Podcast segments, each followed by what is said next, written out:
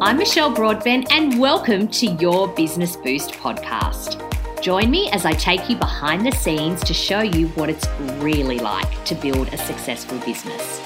I'll be sharing practical tools, advice, and insights that will change the way you work. So, if you're ready to boost your business and your life, let's get started with today's episode. Hello, it's Michelle here. Welcome to today's episode of your Business Boost podcast. Now, in the world that we are all currently living in, I think you would be pretty hard pressed to find someone who is not in some way impacted by or supporting or living with somebody with a neurodiverse condition.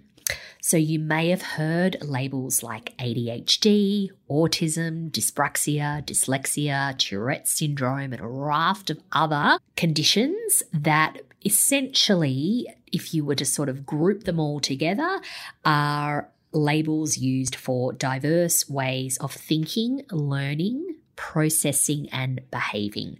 So I support a number of neurodiverse women in my business.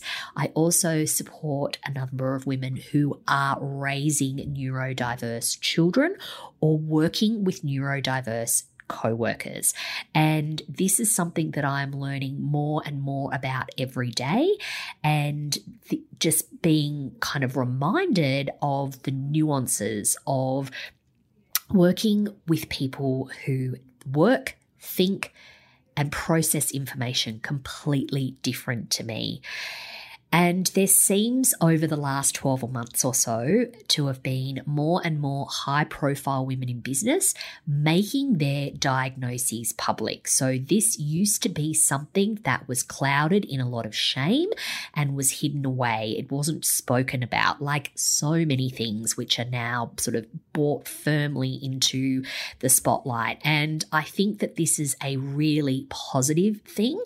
And it's actually why I asked my guest today to join me for a chat. Sarah Spence is an absolute rock star. She is a content marketer who grew her business from solopreneur to a 20 person strong agency in just two years. During this time, Sarah was diagnosed with ADHD and is now a champion of neurodivergent people. I asked Sarah to join me this week to share her story because you might be sitting there with really big dreams to grow your business, but perhaps you don't match the neurotypical cardboard cutout of what you think a business owner should look like. And we can't be what we can't see. And we need lots of stories from people who may act, think, learn, work the same way that we do. And so having that exposure is really, really important. Perhaps you are encountering more neurodiverse people in your life and would love some insights on how to work best with them. Sarah is going to give you some great tips in our chat today. Or maybe you're like me and just want to expand your knowledge so that you can be even better at delivering your service to a broader client base. Either way, Sarah is an absolutely incredible woman, really wise and warm, and she shares so openly today about her experience of ADHD and how it's impacted her as a business founder. And I learned so much during this chat. I really did. And I know that you're you're going to as well. So I'm going to now introduce you to the marvelous Sarah Spence. Sarah, thank you so much for joining me today. And I want to start with a massive congratulations to you on such epic business growth, solopreneur to a team of 20 in two years. That is absolutely massive. Thank you. so I, I want to start off with that because I would love for you to share with our listeners how did this happen? It's a very good question. I'd like to start by saying, in a way, I'm not really sure. um, but you um, just blinked and all of a sudden Oh. you had 20 people on your team. I, I wish. I wish. um, I realize that by saying that it's it's pretty much negating my own role in this growth. So I'm not going to do that. Um, what I'm going to how I'm going to answer that question is that it has grown um, in that way through a lot of grit, a lot of calculated risk taking, and a lot of tenacity. You know, I, I started just freelance copywriting because I didn't want to go back to a corporate marketing career. I had young babies and I, I didn't want to do that. And then it kind of got a bit busy. So I started outsourcing the editing because I thought, fine, if I can just pump through the first drafts of writing articles or website pages, I can, I don't have to worry about them being perfect. I can get someone else to do that. And then things got a bit too busy for me to even do the writing. So I started outsourcing the writing. Um, then I needed some admin support because there was just a lot going on. So I got a VA. You know, very typical, I think, path for most Yep. people. Absolutely. Um, and then for a few years there, it was quite a complicated dance of managing multiple subcontractors and multiple projects and just barely holding it together. Um, layered on top of that, of course, was some pretty massive imposter syndrome and a hell of a lot of anxiety going on. So uh, I I made it through that.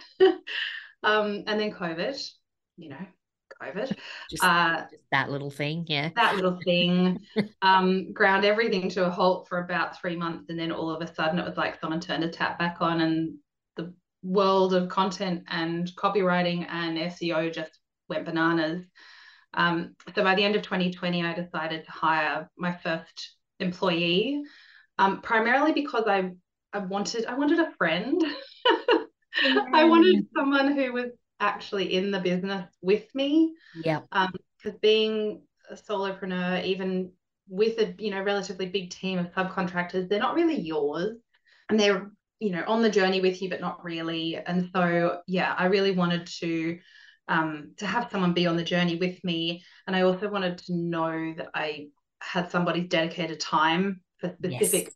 periods each week. Yeah. Um, so that was the end of 2020.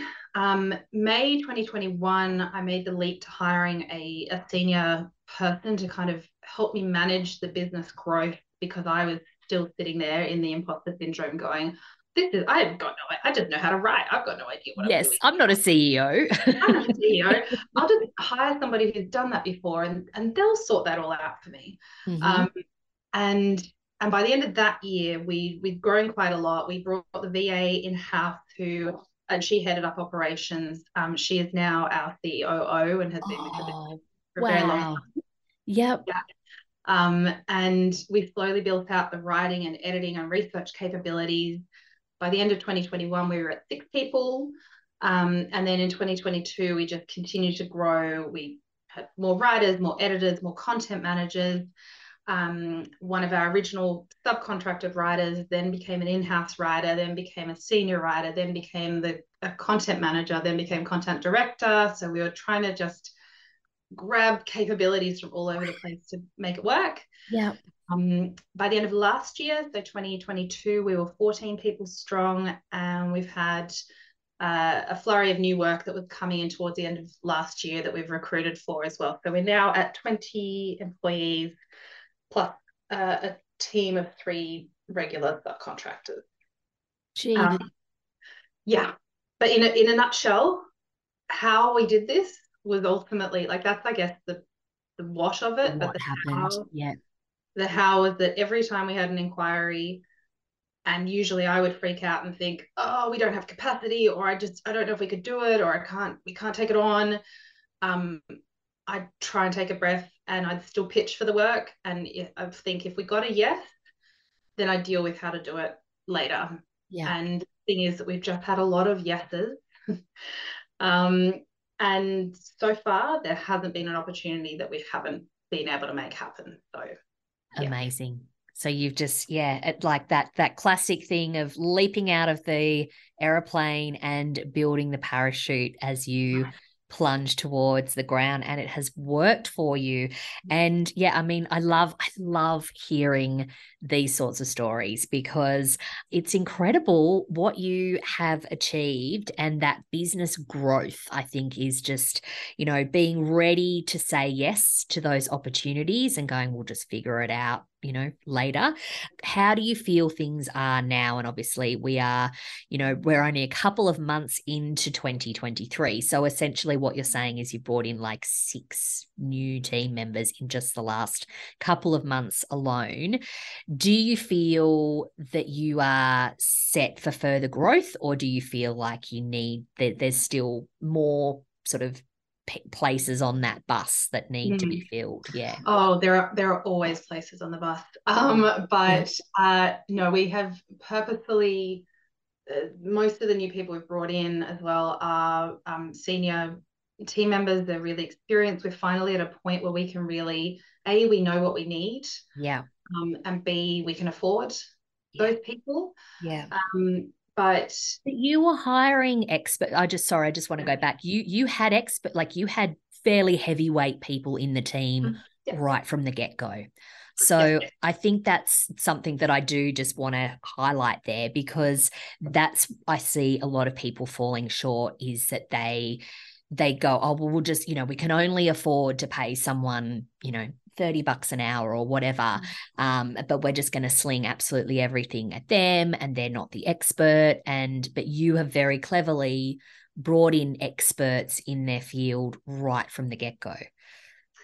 Yes, yeah. Uh, but what's been really interesting, particularly for, for me lately, is that I have realized how much value I have put on scaling aspects of the business that I I guess I've been kind of scaling for a while. So scaling up the writing teams, the editing teams, the content managers, they were basically our account managers, yeah, um, and the senior staff, operations.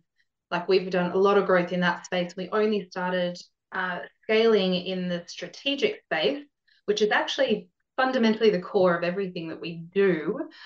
Last December, our strategy manager joined us, and up until that point, it had only been me doing it, and it was amazing looking back now, just how little I think I valued my own role in the business yeah. um, as being worthy of something to scale. Um, and now um, we're making a pretty big correction back to strategy at the core of everything we do because we did move away from that and really, you know, scaled up in production more yeah. so. Yeah, that's music to my ears as a business strategist. I'm like, yes, um, so I mean, uh, look, an, another sort of cliche that that does get bandied around a bit is more more people, more problems. Have there been growing pains, Sarah? Mm, yeah, I mean, like, how long have you got, Michelle? Oh, yeah, listen, I've got all afternoon. um, oh yeah, there's been there's been some absolute doozies. Yeah. Um, I think the the biggest the biggest growing pain, I guess, the the the theme or the thread that I I can now reflect on and, and look back on over the last two years has been what's the what's been the biggest issue that I've continually dealt with, and it's been not myself not understanding quite how important the purpose and the vision and the values were or are when you have a team. Can we please put that in like bold, underline on a neon sign? Yeah. Oh. I literally, when I uh, did some fantastic and still do fantastic work with Amy from Craft Coaching and Development, yes, my coach. Um, and we did a whole business blueprint and worked out the values and the purpose and whatever. And I actually said to him, like, I mean, this was like three years ago, but I was like, this mm. just it feels like words on a paper. Like this, I don't get this. Um, but that was because it was only me at that yeah. point. And yeah. I was already you know stuck in to the vision and the purpose and the value that was or it was me. Mm-hmm. um, and i've realized that just uh, like how significantly important that stuff is when you have a team. And it's it's not flowery at all. Like a very clear vision and cemented values that your team feels part of not something that you've just put on them but something that you've got their buy-in for. And not just the words of the values, but what are the behaviors that they feel represent those values because I didn't have clarity, absolute clarity on that stuff, that has been the biggest growing pain because I didn't really know where we were heading. I didn't really know who I needed along on that journey with me. Mm, yeah. And so that resulted in, uh, you know, a fair few big, challenging people things. Yeah. Um, because, I, and, you know, no disrespect to those people, but they just, I didn't know where I was going and I didn't know that they weren't quite the right fit for us. Yeah. Yeah and that is a that is a common that is a common problem that happens when people are growing. And sometimes and i'm not sure if this was the case for you sarah but like people are just almost taking whoever's available. It's like shit i've got to you know i've got this hole to fill. I've got this gap in the business. I've got this piece of work that needs delivering and we need someone to do. It. and it's like you know you almost need like just the arms and legs but people forget about you know the heart. Like it's yes. like what you know th- having that um values compatibility is so so important. So important. And also knowing what the vision is you know where where do you want the business to go? Where do you want yourself to go?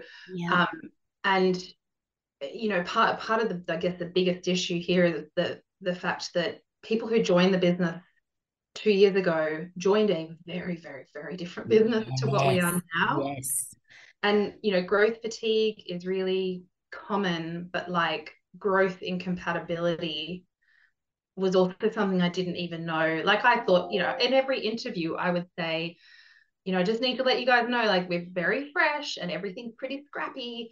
And I thought that was kind of enough to say this is where we're at. Um, but you know, some people they got a bit bit shitty, if I can yeah. swear. Yeah, yeah swear away. about the direction that we were going yeah. because it wasn't what suited them. Yeah. Yeah. Um, and that I took that really, really personally mm. as well, which was hard. Yeah. Uh, but also I, you know, as a sidebar, I think there is a fundamental issue for so so many women that we really, really struggle to have a vision for ourselves, let alone our businesses or our careers because we just, you know, we've been told we're the generation of you can have anything, but we're also still in that generation that was also told be quiet and be polite and be kind and, you know, and stay small. And so there's this, you know, real issue, I think, and this dissonance in our brains. It's like, who are we to have a big vision for ourselves? Who are we to say, oh, I'd like to be able to fly business class, or I'd like to, you know, be a CEO or I'd like to be able to, you know, give 10% of our profits to a charitable organization. Like, who are we to say that? And I think it's a really big problem. It is because um, we're just not used to asking for what we want. And that's, and therein lies the problem. It's like, and I see this particularly with, with really small business owners, you know, micro mm-hmm. business owners, solopreneurs it's almost like, oh, well, I, I just have to take the scraps. I just have to take what I'm given because the great people go to the great big companies and they want to work for the big, you know, the big corporates with all the layers of infrastructure and the layers of support and all the benefits and all of that sort of thing. And um, I have this conversation very frequently with people around, you know, being at not accepting the, the scraps. Mm-hmm. and and i know that you know people are not garbage but it's like it, oh, it's, it, it's that it's that just not actually articulating no this this this is what i want. Mm, um yeah. thinking big for yourself and for your team and and actually i mean we have seen a, such a significant shift away from both on the talent side and on the client side a shift away from those you know big full service agencies or you know wanting that corporate job. That that's why our team is we're, we're not geographically bound. We stretch from cairns to sunshine coast brisbane central coast sydney melbourne tassie perth and soon to be adelaide. And yeah. um you know because there are incredibly smart people everywhere. Yeah. And and they want a role that they can where they can work to live, not live to work. Yeah.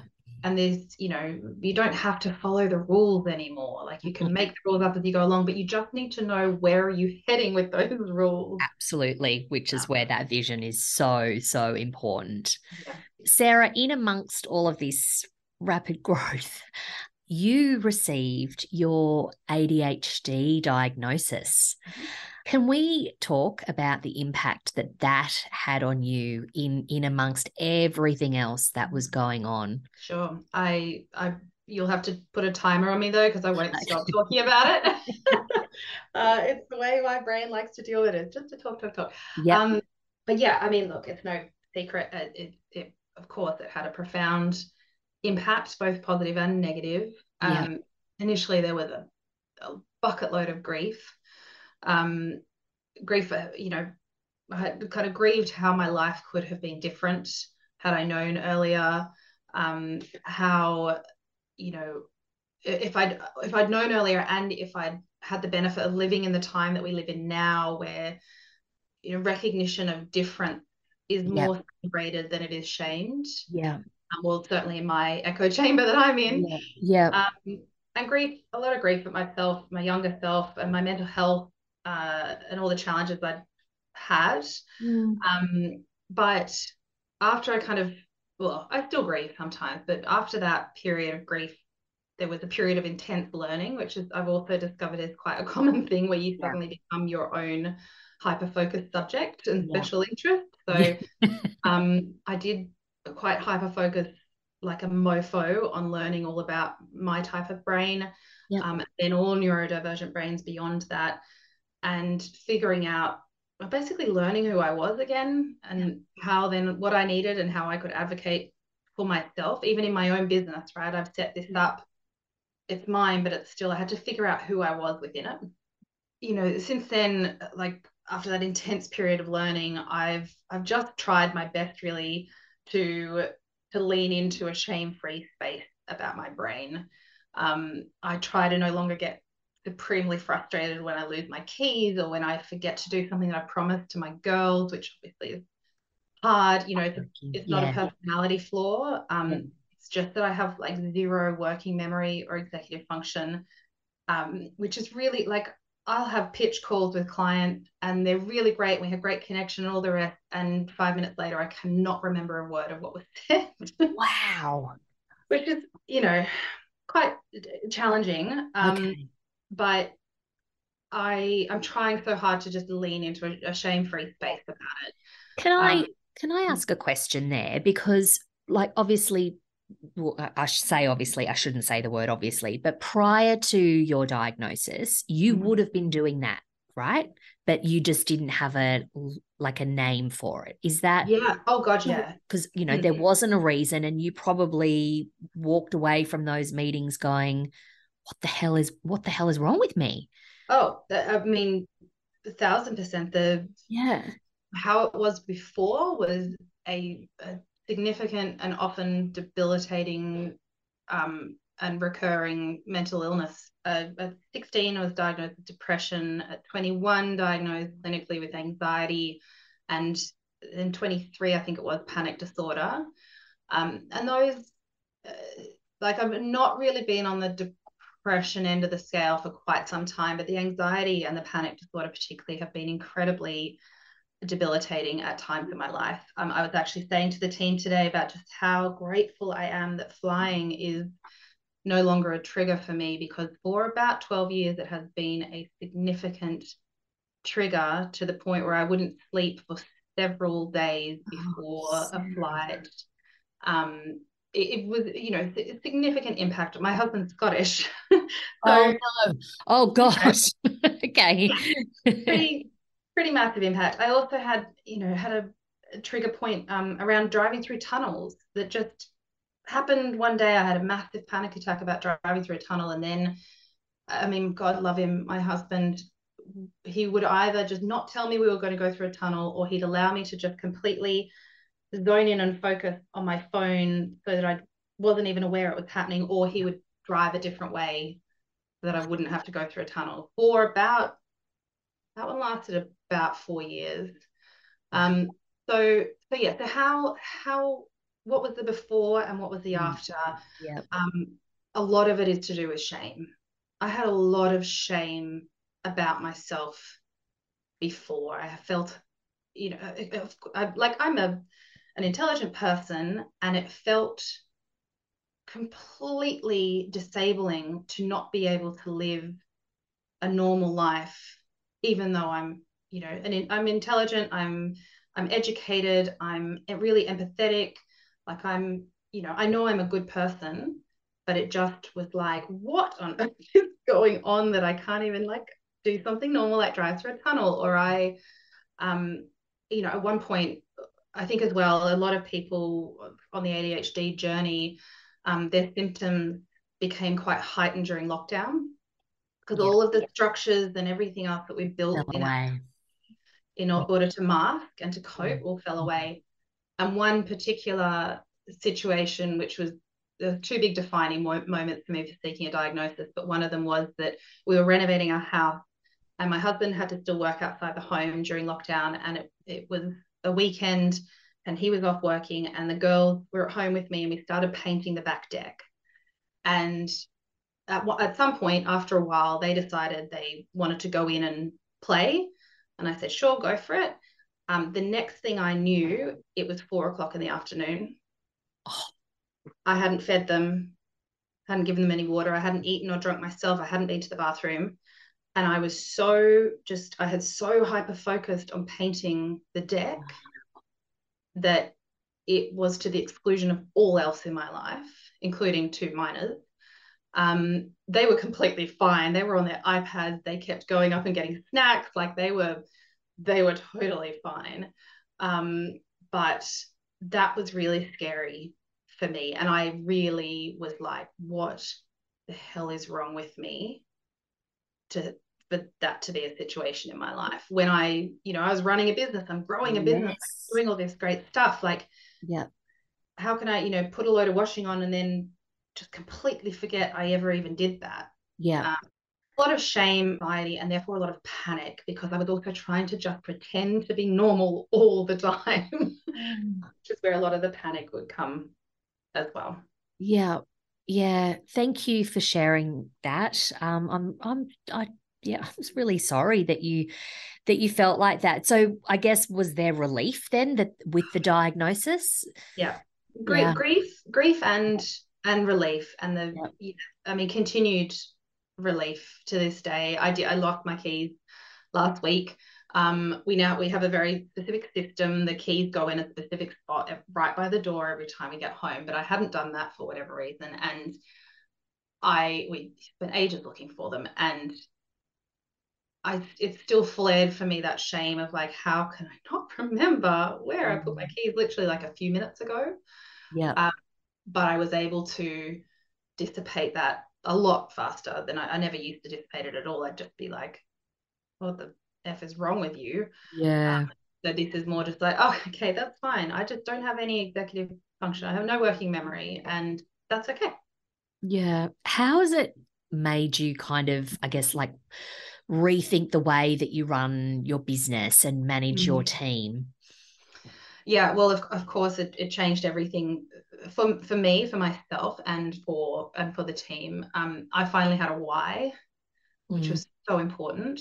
Um, a why about how my brain works, and it also particularly deep diving into learning about neurodivergency, it helped me to recognize that every brain is fundamentally different. You know, I grew up with the same stereotypes that a lot of people have had of, you know, the autistic presentation being a young non-verbal boy with, you know, with headphones, headphones yes. on. Yep. And the ADHD presentation being a young hyperactive boy who can't sit still.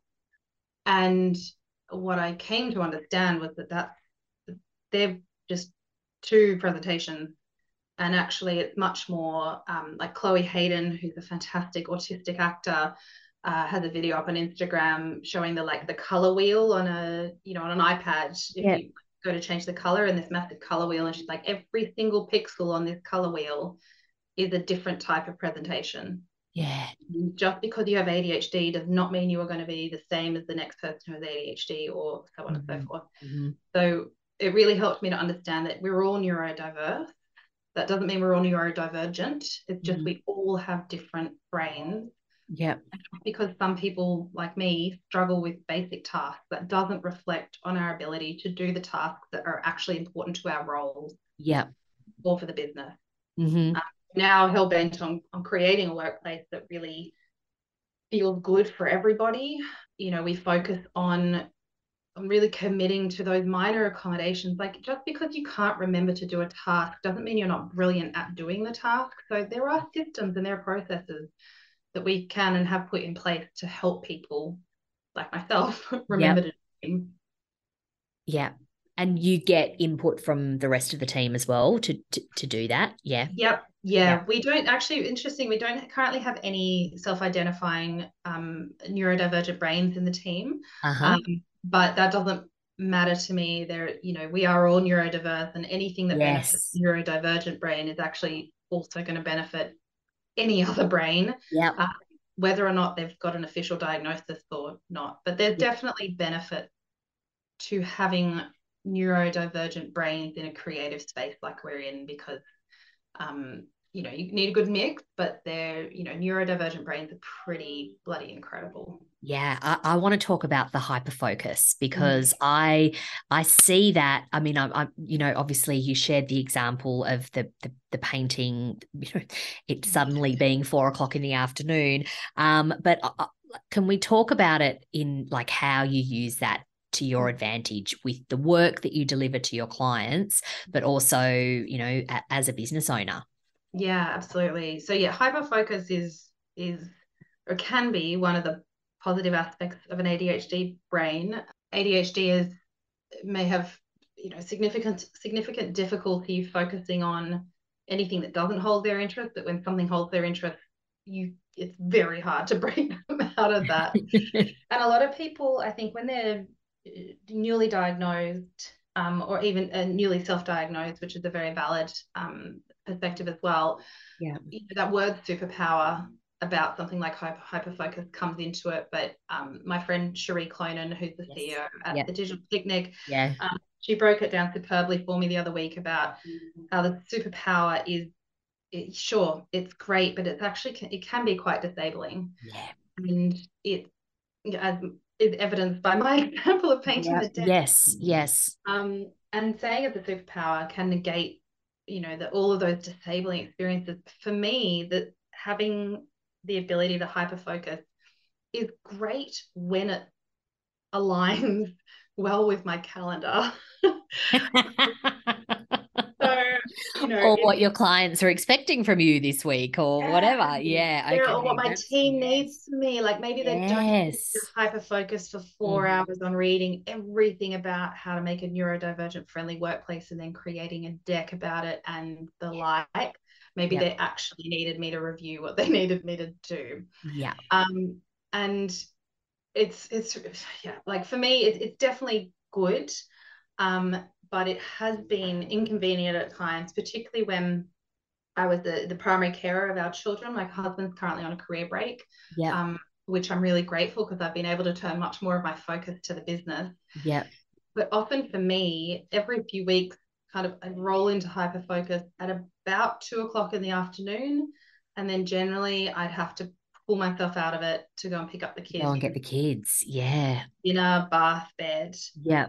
Um, so now I have the ability to just roll with it much more. Mm-hmm. Um, it's it's akin to like the best way I can describe it is like going down, you know, the Alice in Wonderland rabbit hole. Yep. And literally not being able to think about anything else, including going to the toilet or drinking water, yeah. um, while that topic is holding your focus.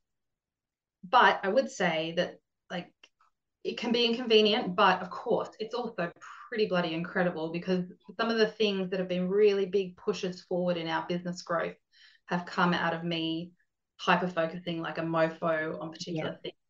Yeah. Um, which is how we do strategy um, and the way we look at strategy all yeah. came out of and continues to come out of periods of hyper focus of mine. Yeah. Um, our content production process and the, just fundamentally what we do came out of me sitting there going, oh, I wonder how I can make this work. And then boom, down this massive rabbit hole and then came up with the whole process. And our company, our agency structure, our inclusivity policies, um, our pricing and planning tracker, which is an absolutely fundamental part of what we do and how we figure out how much time each part of the process of what we do takes all of that stuff um, yep. they've all come out of periods of, of hyper focus for me wow that's fascinating. Thank you for sharing that. I really appreciate it. I'm just, I'm completely fascinated with this because, you know, I think I mentioned to you when we were when we were connecting about this interview is just like so many women in my world have have have, you know, been getting diagnosed over the last kind of 12, 18 months or so. And you know, in some cases, it was like, well, duh like you know oh, what? Oh you're telling me the sky is blue. Like it, it, was that kind of a situation because and and and it was often around like their output like their output. What they could deliver was absolutely mind blowing to me, but it was because of that hyper focus, which is why, you know, I sort of asked that question around it being a superpower. But I really appreciate you highlighting the fact that it can also be a bloody massive hindrance as well because you know if it doesn't align with your calendar um, then um, yeah it can it can yeah it's it's not so great. So while i'm looking at it and going geez i like a little bit of that um, i can see you also yeah, yeah. absolutely. And the other part you don't see is that you know people uh, you know the people in your network can hyper focus an incredible output mm. but what is the cost after that? Yeah. The this yeah. you know for me often it's like my brain then just feels like it's just going through mud right um, because my brain is there's constantly there's that great meme that talks about how you know your brain's like a, a chrome chrome window that's got you know 27 tabs open that's and open. it's coming from one and there's you know whatever else that there is just constant multiple noise in my brain yeah always a song going on um, there is there's always people talking, and they're all me. Like I, I don't have you know clinical any clinical issues in that space. Yeah. Um, but it's very very noisy, and I think after I hyper focus, it goes very quiet. Um, which for some people would be a relief. For me, it's very disconcerting because it is not my norm, and it I really struggle to not feel productive yeah. But it's like I've spent all my energy and there is nothing yeah. brain power left. Yeah. Yeah, I yeah, I can I can imagine. I can I can only imagine. So um could could you I guess, you know, having now um you know, now you are you know functioning with with ADHD as a as a as a business owner as a as a parent um as a manager as you know someone who delivers work to clients all that so I think I would love for you to share with our listeners how you've now made your business more inclusive um and how and how how we can also um, be more inclusive and supportive of people, no matter what kind of brain they have. How can we do better? Yeah, absolutely. So um, this is actually one of the things I focused on a few weeks yeah. ago, much uh-huh. to the annoyance of a few people in my team because they were like, "You weren't meant to be working on that." Um, but I actually wrote a, a bit of a manifesto, um, and it's uh, twenty odd pages of a slide deck long um, and I took the team through it just on Monday, um, just gone, and it is it is my commitment and our commitment as a business to creating a very um, a very human inclusive workplace. So the reason I say human and not neurodivergent is that ultimately we are all neurodiverse. Yeah. And the really minor accommodations that any business owner can make to help neurodivergent brains, like incredibly help them, actually help all human brains. So it's not really, it's not about just being solely, you know, making changes to help make neurodivergent people feel more inclusive and and help them. It's actually just helps everyone. Yeah. Um, some of the key points from that is we've really overhauled our recruitment process um, mm. to make it much more inclusive because we recognize that that going for a job interview or applying for a job, it's time taxing and it's really stressful and it can be very anxiety inducing. Yeah. So things like specifically asking for neurodivergent and disabled people to apply in the job ad. Yeah. Saying in the job ad that interview questions will be provided in advance. And then actually providing those interview questions. Like it is just insane to me when I think about it that we we ever would have like you would never have a meeting in a business where you just got everyone in the room and then you just suddenly like you know laid on these loaded questions to yeah. them giving them the chance to prepare. Yes i know. And you know what? Like because you know uh, you know for uh, disclosure to, to the listeners you very kindly shared that with me. And i was reading through it just going like you have you have literally thought of everything like you really have thought of everything. But it's like why? That of course. And you know this is this is speaking as someone who has recruited literally like i, don't even want to because i very long time ago worked in recruitment. I have recruited th- probably thousands of people over my career. And what you have said there yeah about the interview questions because interviews are horrible. They're horrible. And even even demanding that they must be in person or they must be via video. Like actually an audio interview should be and is just as valid. Same with cover letters. Yeah.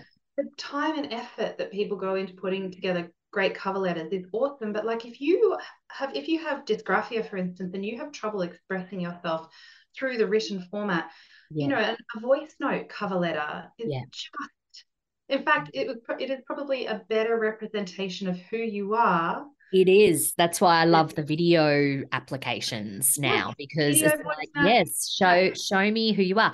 But in saying that, for a lot of people, that is just their idea of hell, and they would go, "No, nah, I'm not applying because I have to record the video." So 100%. I just love, you know, that that the policy that you've created. It is human inclusivity policy. So it's about accommodating everyone. All, all humans, because I, I mean. Uh, neurodivergent or not, like it would have benefited me greatly to have known in advance what questions somebody would ask me in an interview. It would yeah. also have benefited me greatly if there was, for instance, you know, more human inclusive onboarding practices where like we've committed to creating, for instance, the work culture 101 document that is a a, a, document that talks kind of through all of the unspoken social norms of our business. Yeah. Little things like like I, we actually had someone in the team apologize the other day on the team meeting saying i'm sorry you know i was moving around a lot. And i was like that is not something you need to be sorry for. Like movement yeah. on our zoom chat is very welcome. Yeah. And you just how do you dress? How do you dress for an internal meeting? How do you dress for an external meeting?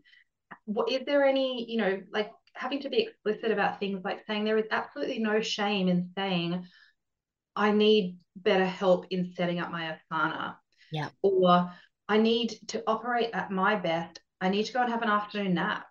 Like, why why would there be any shame in that? And I just so that's you know, as an onboarding thing, we want to we are putting together this document that talks about those kind of social norms mm-hmm. within the business.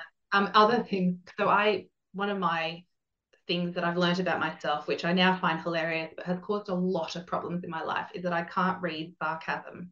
Uh huh. It, it takes me at least three seconds to process that something was intended to be sarcastic. And in that three seconds, which is actually quite a long time, yeah. when you're having a conversation, I always react as if the statement had been fact. Yeah. Okay. And then it, there's this dance of like, oh no, but I meant it. And I'm like, oh yeah, okay, yes, you meant it to be sarcastic. Oh, oh, oh, oh.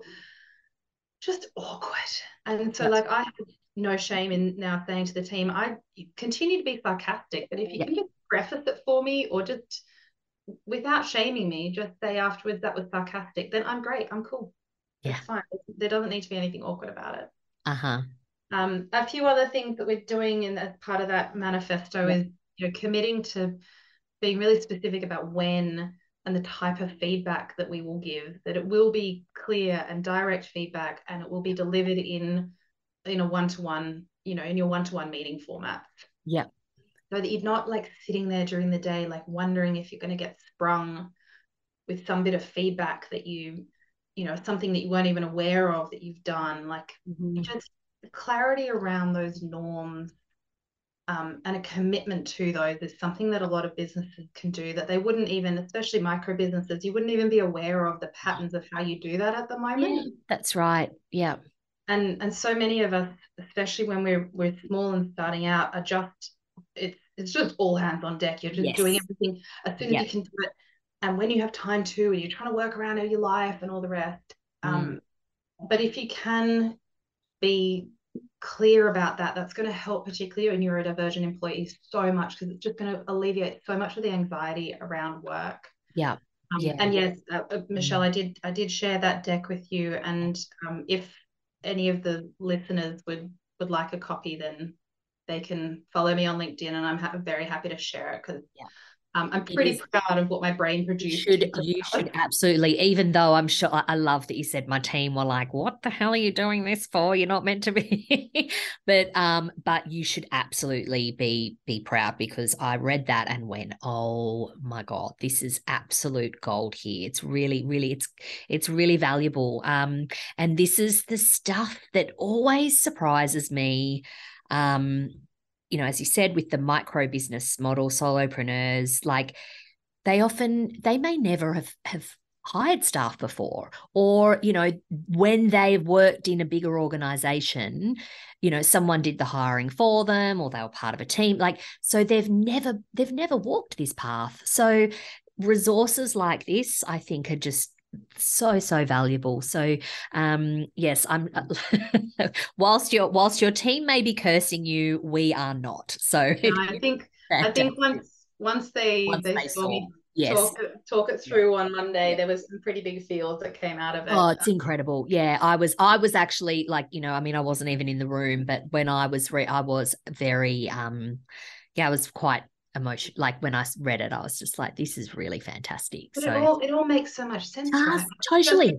100% it, but someone that we don't do it already. Because yeah we needed your beautiful brain to to create it. That is you know and it is a gift. So thank you. Thank you for doing it. Now something that you and i have in common mm-hmm.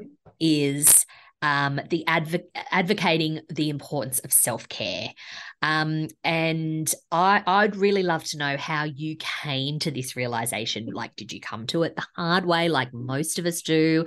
Um, and can you please share some of the things that you do for your own self care and something I know that you do is you encourage this among your team as well. Yeah, for sure. Um, and yes, of course, I came to it the hard way. I mean, I've you know a history of um, pretty debilitating mental illness episodes and undiagnosed neurodivergent. So yeah, yes. it took yeah, me a long time. Yeah. Um, because I I always thought self care meant I was obviously aware of it, and I tried to self care mm. um, in inverted commas, but I was trying to do it in a really neurotypical way. So I thought the way to self care was to rest and you know lie down and read a book or you know go for a long walk or something like that. But actually for my brain that isn't what self-care looks like which i've now discovered. Um, so for, for me um, it my brain doesn't like to slow down.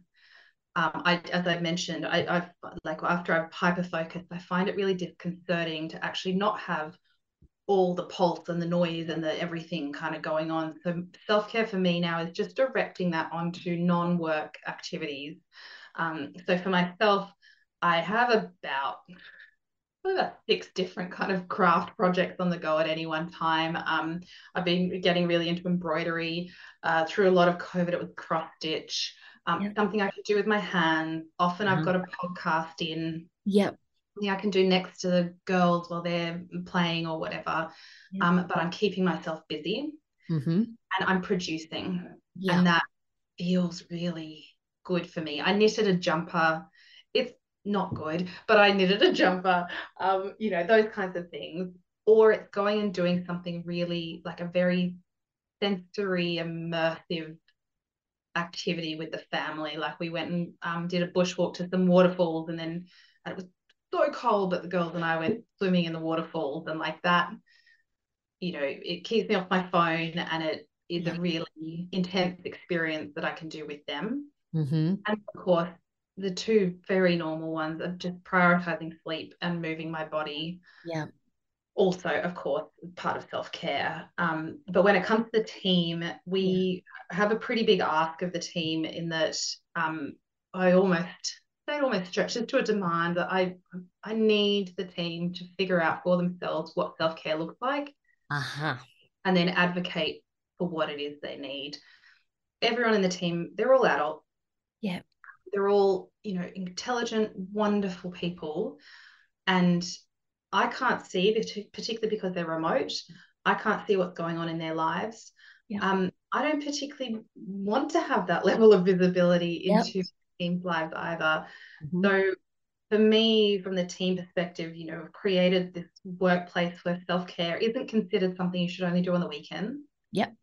Um, I go to Pilates, for instance, during working hours uh, twice a week. I finish up early to go and pick up the girls from school on Fridays, and then I regularly go and do those appointments like GP or skin check or psychologist. Yep. Also during work hours, and I'm always always really vocal about the fact that I'm doing that, and that it doesn't impact my ability to get the work done. Oh my God, Sarah, I want you to like speak to a lot of the women in my work who are terrified. It's like, oh, well, I can't, I can't leave early on a Friday because, you know, what will my team think? And I'm like, they need you to leave work early on a Friday. They need to see that it is okay. And as long as the work gets done, it's like it it doesn't matter. It shouldn't matter, especially yeah. as the boss. Yeah. And looking at, you know, this is another thing that's in that uh, kind of human inclusivity. Manifesto is, is clock watching for accomplishment and task completion, not clock watching for presenteeism, because it's just so backwards. Like my the fact that um oh, Wednesday, uh Wednesday last week, I went and had a pedicure mm-hmm. and I 15 minutes driving there. Actually, I was on the phone to one of my colleagues while I was driving. And then I sat there the whole time while I was having the pedicure and I worked. Yep. And then 15 minutes back. And and even if I hadn't worked for that whole time, I still would have got done what I needed to get done in the day. Even if that had meant, you know, logging on a bit later in the evening or something. But it's, you know, we want flexibility, but I think the most important thing is people working out what that flexibility actually is for them because it's yes. different for everyone. Yeah. And then once you've worked it out, you really need to advocate for what you need. Yeah. Yeah.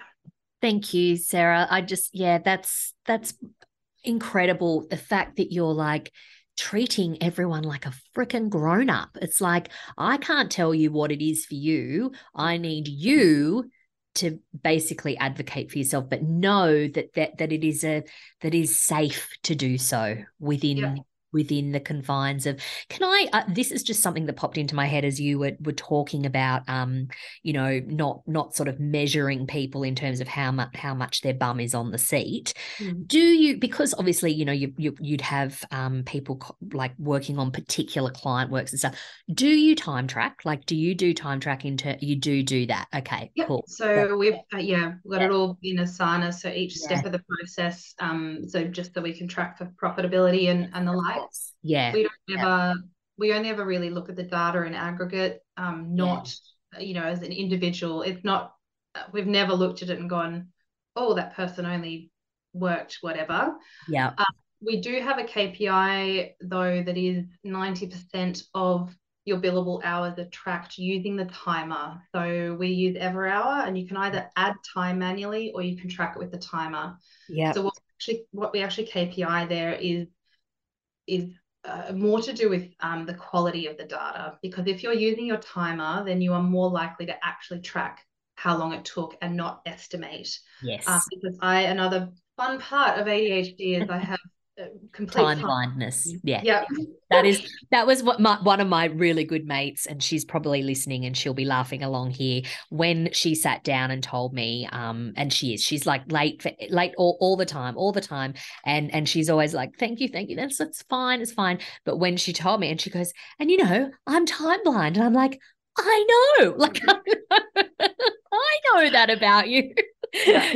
oh yeah. It's yeah. i mean this is the thing like that's why we we have to use the data. We have to time travel. also because yeah. we don't want to put the burden on our team of, of me or anyone else for instance saying oh that should only take four hours. Yes. Yes. Actually we, yes. we want to collect data from a range of employees. How long does it actually take to mm. write a 600 word article for this client on That's, average? Yeah on average that, yeah. that becomes the goal in terms yes. of the effort.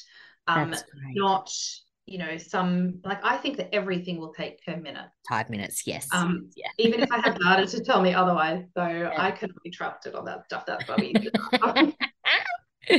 That's great. I love that. Yes. So no, that was a bit of a digress, but it popped into my head as as as you were talking about that. I, I always just I just love to know the inner workings of of different people's businesses. So Sarah, you have shared so much with our listeners today, and I am so grateful for everything that you have spoken about. I always end every interview with um, the same question. I ask my guests to share something that they've read, watched, listened to or experienced that will give our listeners' lives or business a boost. So, what would you like to share with us? Yeah, so um, I hope nobody said this recently, but for me, uh, it was Michelle Obama's latest book, The Light We Carry. Oh, no, no one has recommended that. And it is on my list. So, oh, it will give both your life and your business a boost. Um, it's all about overcoming in uncertain times. I think that the title, The Light We Carry, is, is really beautiful, but it doesn't it, it doesn't give enough weight to how incredible this book actually is. Okay. Um, so she's obviously an inspiring woman and she's yeah. obviously been through a lot. And this book is all specifically about how she has approached and then navigated everything that's happened, well, pretty much in her life, but the, but specifically the last decade. So we're talking about the eight years in office, the you know all of that, the transition to Trump, or last fifteen years really, transition yes. to Trump, all of that stuff.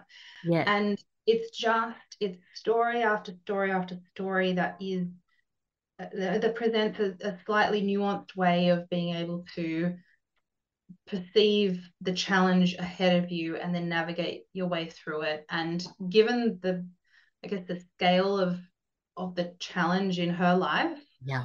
Um, it's it's pretty incredible to read. I actually read read this book. I was going to ask, did you read or listen? Well, her last book, I listened to her narration of it on Audible, and this yeah. one I read. Um, right.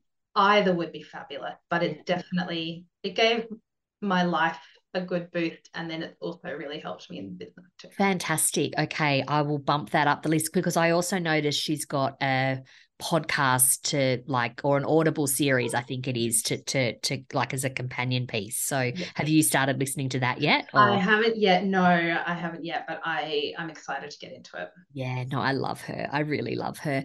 Okay one last thing that i want to ask you is how can people get more of you in their lives after this chat if they've not had enough already. Um, so look, you can follow me on LinkedIn, just search for my name, Sarah Spence, or you can find us on Instagram. Uh, our handle is at content copywriting. Um, I'm actually just also about to start my own uh, more personal Instagram. Um, so that is at Sarah Spence underscore content. Nothing there at the moment, but hopefully when this goes out, there'll be some stuff on there. But... I'm sure there will. And I will put all the links to those in the show notes. Sarah, you have been a star. Thank you so much for sharing so openly. I know that this conversation is going to help a lot of people. It's I have learned so much from talking to you and I'm really really thankful for your time. Oh, thank you Michelle. It's been a really great